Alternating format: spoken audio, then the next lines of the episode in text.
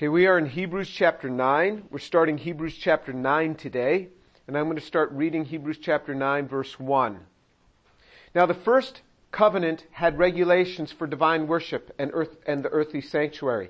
For there was a tabernacle prepared, the outer one, in which were lampstands and a table and sacred bread. This is called the holy place. Behind the second veil, there was a tabernacle which is called the Holy of Holies having a golden altar of incense and the ark of the covenant covered on all sides with gold, in which was a golden jar holding the manna and Aaron's rod which budded, and the tables of the, of the covenant. And above it were the cherubim of glory overshadowing the mercy seat. but of these things we cannot speak in detail. Now when these things have been so prepared, the priests were continually entering the outer tabernacle, performing the divine worship. But into the second, only the high priest enters once a year, not without taking blood, which he offers for himself for the sins of the people committed in ignorance.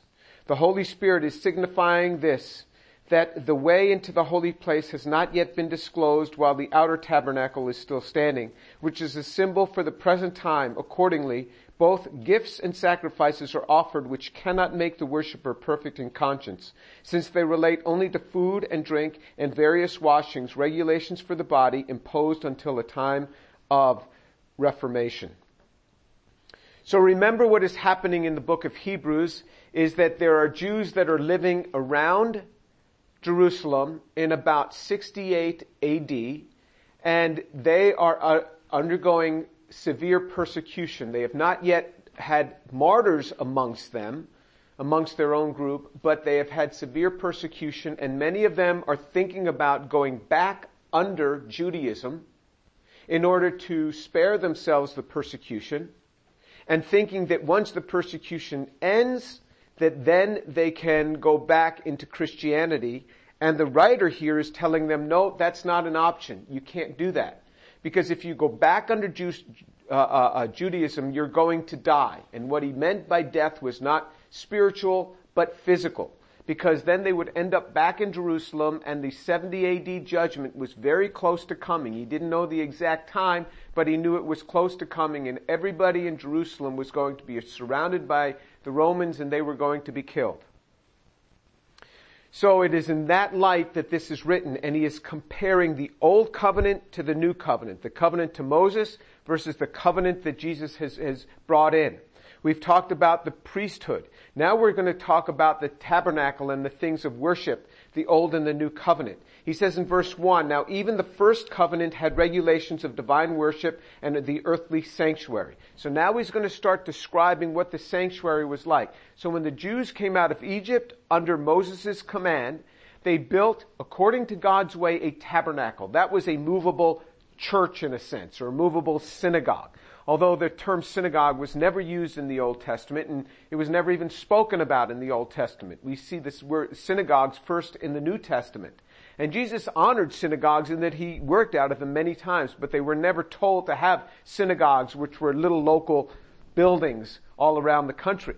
They had a tabernacle which moved with them in the wilderness as they proceeded throughout the wilderness. Even though most of their time was not moving, it was stationary in the wilderness, and then they would go years before moving again, sometimes decades before moving again.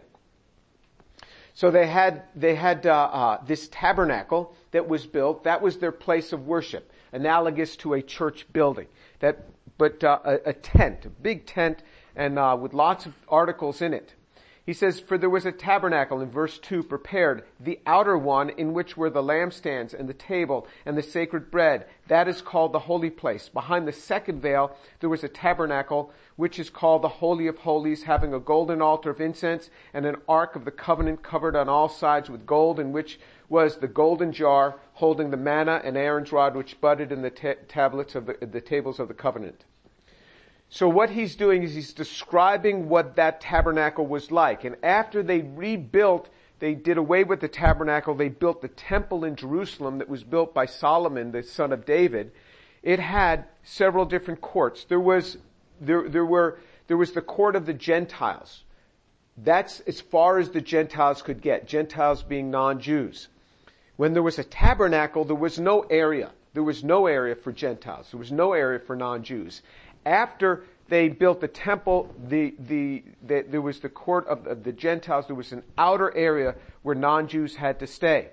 Then there was, there was the outer court. The outer court was specifically for Jews. So that you had the court of the Gentiles. As far as the tabernacle was concerned, no Gentiles were allowed near it. But as far as the tabernacle was concerned, there was an outer court. Only Jews could get into the outer court. Then there was an inner court where only Levites could go. So you had that one tribe of the twelve was the tribe of Levi. Only Levites could go and labor in that area. That was, that was called the inner court. Then when you went beyond the first veil, that was for priests only. So within the Levites, there was one family, that was the descendants of Aaron. They could only, they were the only ones allowed past that first veil into, into that inner court. They were the only ones who could do that. So one family among the Levites could get in there. Then there was another veil, that second veil. Uh, no common priests were allowed in there. Only the high priest was allowed in there. And only once per year was he allowed in there. And that was called the Holy of Holies. So you had these several layers of getting close to God. If you wanted to get close to God, the only one who could actually move into God's presence was the high priest once the tabernacle was established. And that was, that was the, the area of the Holy of Holies. So he's talking about how, how, uh, uh, he says, for there was the tabernacle prepared, the outer one, that's beyond the first veil, where there was the lampstand and the tables of sacred bread. This is called the holy place.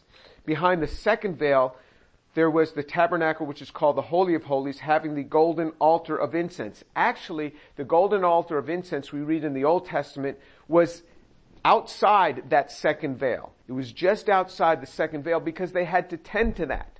And they could only get into the Holy of Holies once a year. So they had to tend to it. So it was just outside, but it was considered as if it had been inside because the incense would pass through the veil into the Holy of Holies. But it was tended to from the outside. And then they would have there, they, they, they, they had, behind there, they, they had the golden altar of incense and the Ark of the Covenant. Within this Ark was a box, and in that box they had three things. They, they had a golden jar, which had manna in it. So manna was something that God sent down from heaven. They had a sampling of that kept in a golden jar. Kept in a jar which is, which was in that, in that box.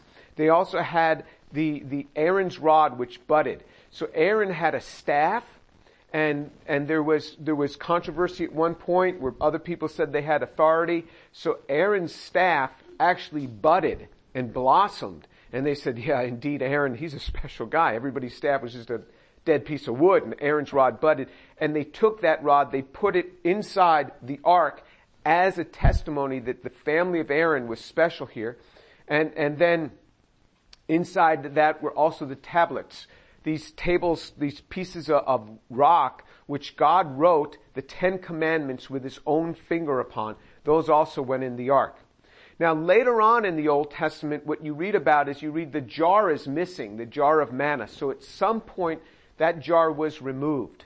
And, uh, uh, you know, you're keeping a sampling of, of some sort of bread from heaven. I mean, at some point, that might not you know, sit very well, so they eventually remove that because you can read throughout the Old Testament and eventually there's no record of that anymore in the tabernacle. But he's got these different layers. What I want to focus upon today is this concept that there were these different layers of getting to God and how, how, how the New Testament and Jesus in particular breaks all that down. Because many people will look at the Bible and say, oh, that is such a, a racist and sexist document not understanding at all how radical the New Testament is in freeing us from that within the culture in which it came. Remember the New Testament comes to us from the culture in which there was Roman rule. In the days of the Roman Empire, and I looked up these numbers, it was up to 40% of the people living within the Roman Empire were slaves. So think about that four out of every ten people were slaves.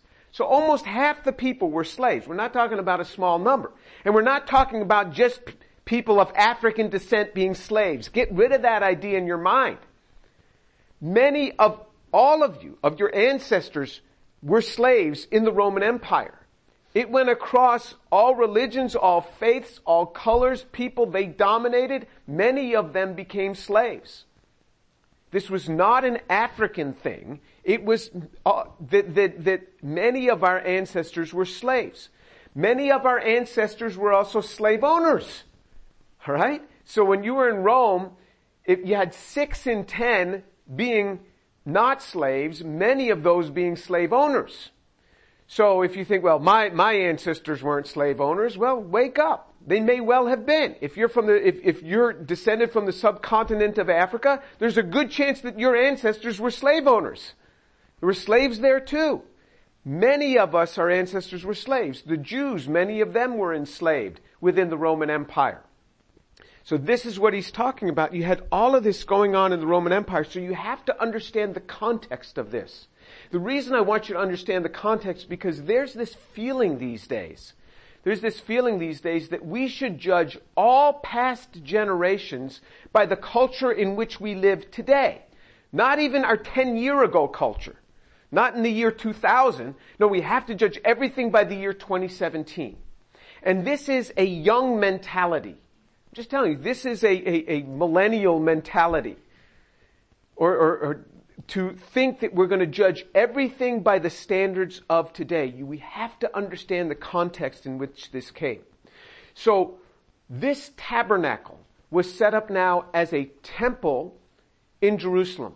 When Jesus died on the cross, it says this. It says in verse 50 of Matthew 27, verse 50 says, And Jesus cried out again with a loud voice and yielded up his spirit. And behold, the veil on the temple was torn in two from top to bottom, and the earth shook and the rocks split. When Jesus died, there was a veil between the, the, the, the, uh, uh, the first veil, where only Levites could get in, and the Holy of Holies. There was a veil. The veil wasn't just a piece of, uh, you know, sheer cloth that you could kind of see through. It was four inches thick. So you have something four inches thick.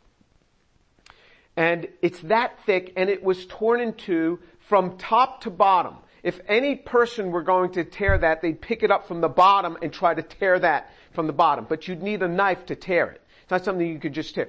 This was not cut with a knife. It says it was torn from top to bottom, meaning God initiated that tearing. He opened it up. The Holy of Holies was burst open when Jesus died on the cross. He opens this up to the Gentiles now. Jesus is the one who opened it up. He split that veil. And again, in Mark 15 verse 38, it says, when he breathed his last, the veil of the temple was torn in two, again, from top to bottom. He tore that veil in two. And then in Romans chapter 10 verse 12, it says, for there is no distinction now between Jew and Greek. That means Jew and Gentile. There's no distinction between Jew and Greek, for the same Lord is Lord of all, abounding in riches for all who call upon him. The distinction now between Gentile and Jew that was clearly there in the Old Testament where he took a group of people and he set them apart. He got rid of that distinction. This was enormously liberating for that culture among the Jews to think all of a sudden now the Gentiles are going to be united with them and they didn't even understand this. It wasn't until you go through the book of Acts and in Acts chapter 15 they can't understand this you, because you see in Acts chapter 9 you see Gentiles start coming to a knowledge of Jesus Christ. Gentiles start coming to a knowledge of Jesus Christ. It was all Jews before that. The gospel is so Jewish. It was all Jewish. In Acts chapter 9, God intercedes and he goes and, and Gentiles start getting saved. So many start getting saved that they don't know what to do with them. They think that the Gentiles first have to become Jews and then get saved. You know, think about that. You want to come to the Lord? Okay, we gotta first, you gotta become Jewish, and then you gotta come to the Lord. That's how Jewish it was. And so in Acts chapter 15, they had a big council, and they made a decision Many people arguing from either side, and they, they finally made the decision, no, they don't have to become Jews first. You can just go from being an unbeliever to coming to Jesus. Alright? That makes it a lot easier, right? And, and uh, uh, or else all of you guys would have to become Jews. Alright? That's, that's what he's talking about. This was tremendously liberating. In Galatians chapter 3 verse 28 it says, there is neither Jew nor Greek, there is neither slave nor free man. There is neither male nor female, for you are all one in Christ Jesus. And if you belong to Christ, then you are Abraham's descendants, heirs according to the promise. You think Jews have special promises upon them because of the blessings to Abraham? Well, right here it says, then you are Abraham's descendants, heirs according to the promise. You become heirs according to the promise. He takes the Gentiles and he's, as he says in Romans, he's grafted them into the kingdom of God. He has grafted them in. He's opened this thing up. Now, he says there's neither Jew nor Greek, nor neither slave nor free, neither male nor female. Now, that does not mean that he does, that, that there's no distinction between men and women. He's saying functionally we are different, but as far as it comes to being in Christ, as far as it comes to being in Christ, we are the same. We are all heirs according to the promise. This was enormously liberating. This was a document that was just amazing for its day. Amazing for its day.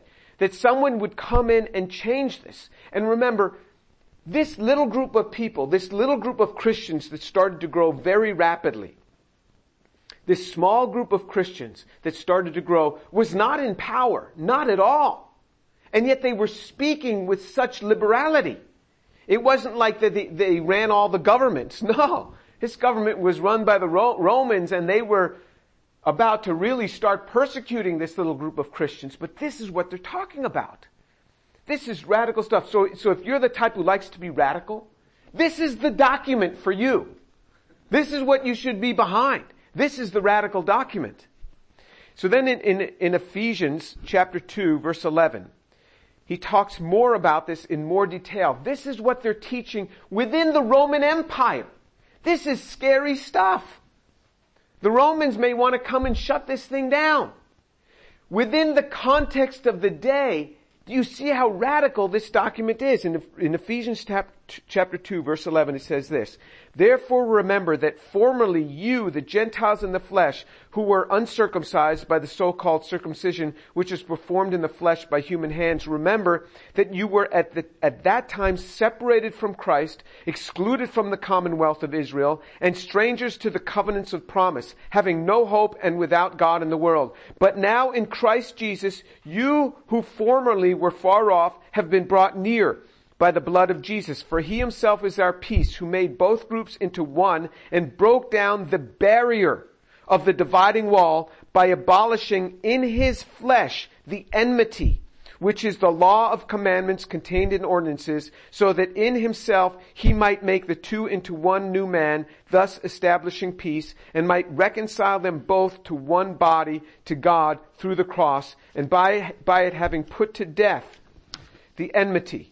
So, and imagine how radical this was to the Jews who had come into the kingdom of God. He's telling the whole Jewish kingdom as well. All these Gentiles are coming in. Like it or not, they're coming in. So radical was this document.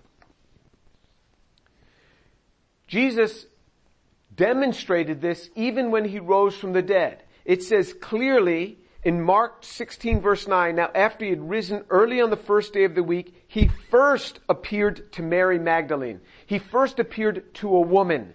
He appeared to a woman. This is totally radical. Why would you appear to a woman? She has no legal basis and, and women were subservient both in Jewish culture and in Roman culture, and he appears first to a woman. He is breaking down these barriers. Even in his lifetime in Luke chapter 18 while he was alive, in Luke chapter 8, Luke chapter 8, it says his ministry, in Luke chapter 8 verse 3, his ministry was supported by wealthy women. It was wealthy women who were underwriting his ministry. Think about this. You got 12 guys, 13 in total, Jesus and all his disciples walking around. He had already taken them away from their fishing boats. He said, don't worry about that. How do they live? Well, you think, well, Jesus is just multiplying bread all the time. No, that, that's not how he's doing it. He did that a few times, but that was mainly for the masses. They paid for stuff. They had a money box. Remember, the Bible says that that uh, uh, Judas was in charge of the money box, and he used to pilfer it. One and, and uh, um, but they had a money box. Where'd the money come from? It says that there were wealthy women.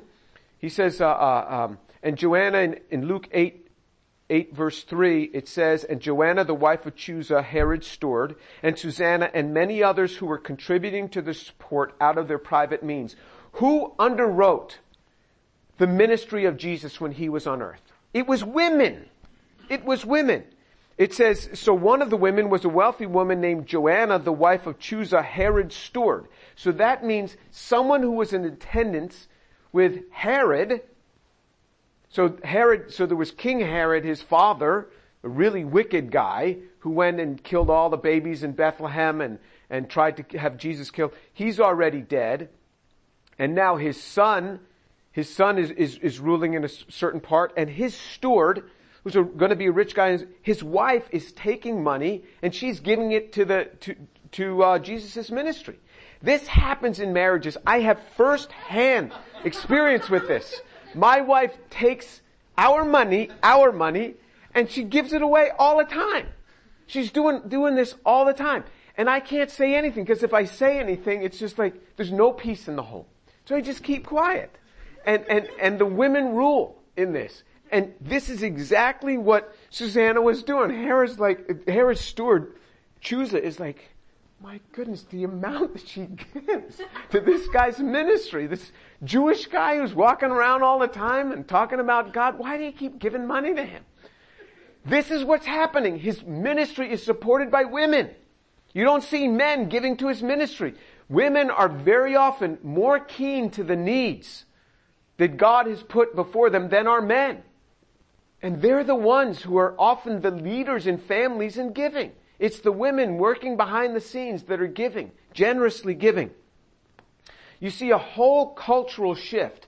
I want to turn to the, the book of Philemon the book of Philemon. So just before Hebrews is the book of Philemon, and you, you know for sure what chapter I'm in, because Philemon only has one chapter, alright? So, so, so we are in Philemon and chapter one, there's only one chapter, and verse, and, and we're just going to start reading from verse one. What's, what's happening in Philemon is this, is, is there is a slave named Onesimus, a slave named Onesimus, who probably is not is not uh, uh, African by descent, just based on on his name. But remember, forty percent of the people in this society now are slaves, is what he's dealing with. Onesimus escapes from his master, Philemon, and he ends up with Paul. And he starts taking care of Paul. So this slave escapes from his master and he goes, and he starts taking care of Paul. And Paul really ends up liking this guy. Philemon, uh, uh, uh, uh, Onesimus, the slave, now comes to the Lord. So through Paul's ministry, he comes to the Lord, and he's just a tremendous guy. Now Paul says to him, you escaped from Philemon, you're gonna have to go back. You're gonna have to go back. You can't just rebel like that. But let me write a letter to him, your slave owner, Philemon, and just tell him what I think about slavery and what he ought to do. Now remember, this is a really radical document. This is what Paul thinks about slavery in a society where 40% of the people there are slaves. You want to get a society against you? Start speaking negatively about slavery in a society where 40% of the people are slaves. We're going to circle back in just a minute and bring it home to our lives about what shakes us a little bit to show us we're not quite as perfect as we think we are. Yeah, we're the only ones perfect in 2017. All other societies were bad. As far as us, we're good. Yeah, we'll circle back and we'll see how good we really are. To Philemon, he says that Paul, a prisoner of, of Jesus Christ, of Christ Jesus, and Timothy our brother, to Philemon, our beloved brother and fellow worker, and to Apphia, our sister, and to Archippus, our fellow soldier, and to the church in your house. Grace to you and peace from God our Father and the Lord Jesus Christ. So he's writing to Philemon and his wife. They are believers and they have a church in their home. These are church going people. Yet they had a slave named Onesimus. Why did they have a slave? They couldn't have been good people. No. 40% of the people in that society had slaves. I thank my God always, making mention of you in my prayers, because I hear of your love and the faith which you have toward the Lord Jesus Christ. and toward all the saints. And I pray that the fellowship of your faith may become effective through the knowledge of every good thing which is in Christ Jesus. For I have come to have much joy and comfort in your love because the hearts of the saints have been refreshed through you, brother. So look how he's appealing. He's appealing to him as a brother. He starts out by saying, let me tell you how blessed I am to know you. This is a great thing for us to learn. It's a great thing for us to learn that when we have to deal with a situation, if you can key in on something about the person that you're gonna, you're gonna deal with, rather than just they come into your office and boom, you blast them with it, tell them, what is it I appreciate about you? You see what I mean? He starts the whole thing talking about how much I appreciate you, your love for the brethren, the church in your home. You're a great guy. He starts praising him. Remember this, when you have to deal with somebody, Find something that you can first praise them about. It changes the whole tenor of the situation. Therefore, I have enough confidence in Christ to order you to do what is proper. Yet for love's sake, I rather appeal to you since I am such a person as Paul, the aged, and now also a prisoner of Christ Jesus. So Paul was in prison. This man Onesimus ends up there and is taking care of him. Onesimus is bringing this letter back. So Onesimus is coming back to Philemon and giving this letter from Paul. You know, he's probably about to, you know, have Onesimus whipped. But he bears this letter. Paul is in prison and he says, I'm writing to you. He says, I, as an apostle, can order you to do something. Order you to do this. But I'm not going to do this. I'm going to appeal to you because I have enough confidence in Christ in you. I appeal to you for my child Onesimus, whom I have begotten in my imprisonment. What does that mean? He has been birthed to the Lord in my imprisonment. Who formerly was useless to you, but now is useful both to you and to me. I have sent him back to you in person. That is sending my very heart. He says, I love this kid. I'm sending to you my very heart whom I wished to keep with me, so that on your behalf he might minister to me in my imprisonment for the gospel. But without your consent, I did not want to do anything so that your goodness would not be, so that your goodness would not be in effect by compulsion, but by your own free will. In other words, I could order you to do this, but I want you to make a decision based upon your own free will. For perhaps he was for this reason separated from you for a while, that you would have him back forever, no longer as, as, as a slave, but more than a slave, a beloved brother, especially to me. But how much more to you, both in the flesh and in the Lord? If then you regard me a partner, accept him as you would me.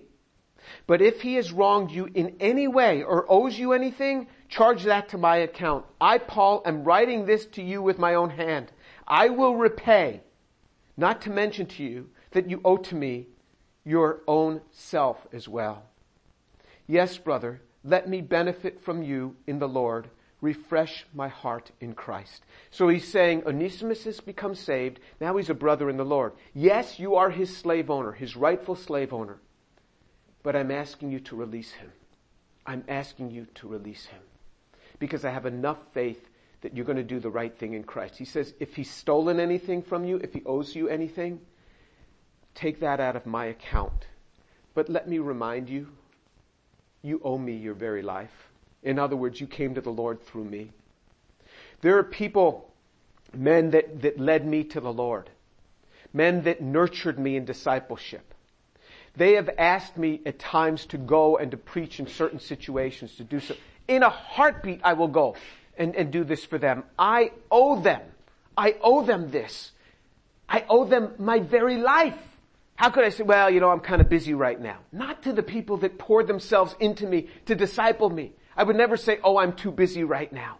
I owe this to them. If their child needs help, I wouldn't neglect their child because of what their fathers did for me. I'll be there for their child as well. He says, I you owe me your very life. He says, you want to charge, the, he owes you something? I'll pay it. Just let me know. I'm writing this with my own hand. I'll pay it. But just remember, if you want to charge me something, you owe me your very life. This is what he's saying. And he says, he says, uh, um, having confidence in your obedience, I write to you, since I know that you will do even more than what I say. At the same time, also prepare me a lodging, for I hope that through your prayers I will be given to you. In other words, when I get out of prison, I'm going to come back. I want to stay at your home. And, uh, and then he wishes them well. This is what Paul thought of slavery. He says, when you're in Christ, release this thing. Release it. Release him. And you say, well, why wasn't the Bible more forthcoming in this? How forthcoming would you like it to be when 40% of the people are slaves. You would change the whole economy if you had stood up and said, all slavery should be ended, period. We want them to do, there would be no Christianity today. It would have been wiped off the face of the map. So what he said to them, and he goes on and he speaks about this sort of thing in, in, uh, in Colossians, he's, he's speaking about this. He's talking about being kind and being gracious. You can't upset the whole culture because it was so ingrained. Let me give you an example. I utterly hate the thought of abortion. It bothers me so much because to me, you're taking a human life. But what I teach in the church is that I love you in spite of where you've been, in spite of what's being done the culture, our culture in the last 30 years in this country has come to such a point that if you, if you speak about abortion, it's all about women's rights. It's no longer an issue of a child. It's no longer an issue of a life. It's about women's rights. Women have all rights. People have all rights. But now once it, it, it entails another life, what's this another life there? I can't, make you do something because there's another life there. I may not like, you know, that, you know, you built your house where you did, but you're another life. But the culture has come to such a point that you have to understand where the culture is. That doesn't mean that in my heart I have to accept abortion, but I have to be accepting to the people that are around me and I can't be condemning to the people that are around me. So I hold my feelings inside very often. There are people that are so pro-life. They're like, Jim Tour, why don't you stand up and pound your fist and tell them? Because I love them. Because I love them. And you will see this in families. You will see your children take positions politically, ideologically, religiously that are very different than your position. But there's people there. And you have to understand that and there's culture, the culture in this society. You know, we, we may think, you know, we're really great and, you know, we, we do no wrong. But here we are in an air conditioned room in, in Texas. Why in an air conditioned room? Did you know to air condition this room, methane is being burned to spin a turbine to generate electricity to generate the cooling in this air, of this air. That methane that is being burned is going into CO2. So that to keep you comfortable, CO2 is blowing out in this air that is destroying to this environment. So to keep you happy, the environment is being destroyed. So if you're really true to your colors, you should say, I've refused to go in any building, but okay, it's a public building, but in my own home, I don't use air conditioning. Nope. I care more about the world than I do about my own self altruistic to a T. I'm not going to use air conditioning. Not in my home. I just keep the windows open. You know, that's, that's, I just endured. Lots of people did that for a long time. You know, there was a time and there was no air conditioning. And, uh, you talk to the people that filled this room just before you, they will tell you. I talked to old, old alumni from Rice and they were talked about in the colleges there was no air conditioning. They just kept the windows open and the mosquitoes used to fill the rooms all night. I mean, imagine that. So, are you inherently evil because you keep your places air conditioned? Are you inherently evil? We can't judge societies back then with the standards that we have now. Because people will certainly judge our culture in the future for blowing out all this CO2 into the air that they're going to have to deal with. So this is, you, you see how radical these cultures are, uh, how radical this book is. And it went by way of confession. In other words, Paul was instructing in, in 1 Corinthians chapter 7, he's speaking to people and he's speaking to people. He says, you know, it's better if you don't marry. He says, but I say this by way of concession, not by command. In other words, Paul conceded certain things not to command them. He says there are things that are better, but I understand the heart of man. Jesus did this too. So Jesus did this too in, in uh, when Jesus was teaching in the Gospels in Matthew chapter 19. They came to him and they said, "Is it rightful to divorce a woman for anything at all? For anything at all?" They, some Pharisees came to Jesus testing him and asking him, is it lawful for a man to divorce his wife for any reason at all? In other words, I don't like the way you're looking today boom, you're divorced. It's a very strange thing. And Jesus answered to them, and and uh, um, he says, "What God has joined, let no man separate." And then so they come back at Jesus. They said, "Why did Moses command to give her a certificate of divorce and to send her away?" And he said to them, so Jesus says to them, "Because of your hardness of heart, Moses permitted you to divorce your wives." But from the beginning, it has not been this way. So in other words, Moses, being instructed by God, allowed people to divorce, allowed a man to divorce his wife because of the hardness of men's heart, out of concession. Not that it was the good thing. So Jesus is even underscoring out of concession. I allow people to do things.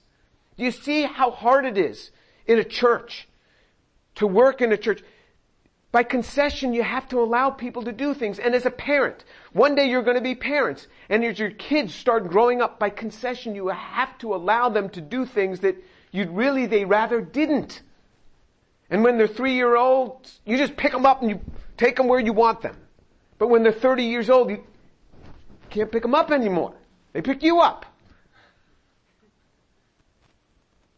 Out of concession, he did this.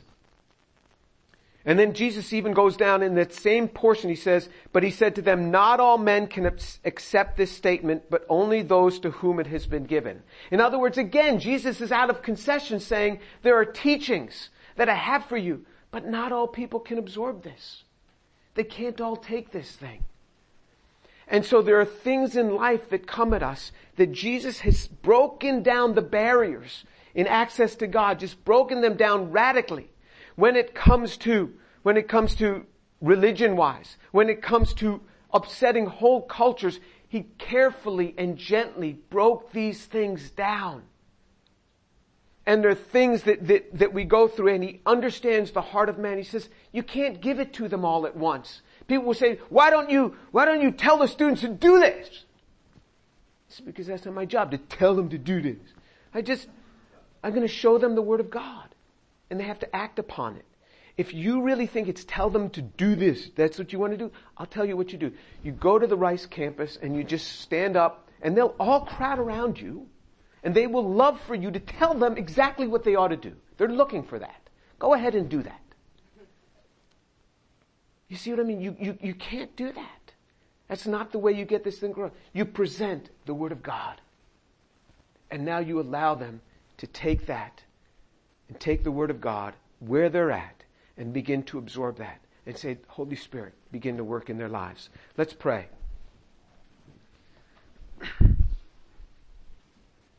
Father, I thank you so much for the truth of your word. I thank you, Lord, for what you have done, for the way that you have liberated classes of people, the Gentiles, to come into the blessings of Abraham.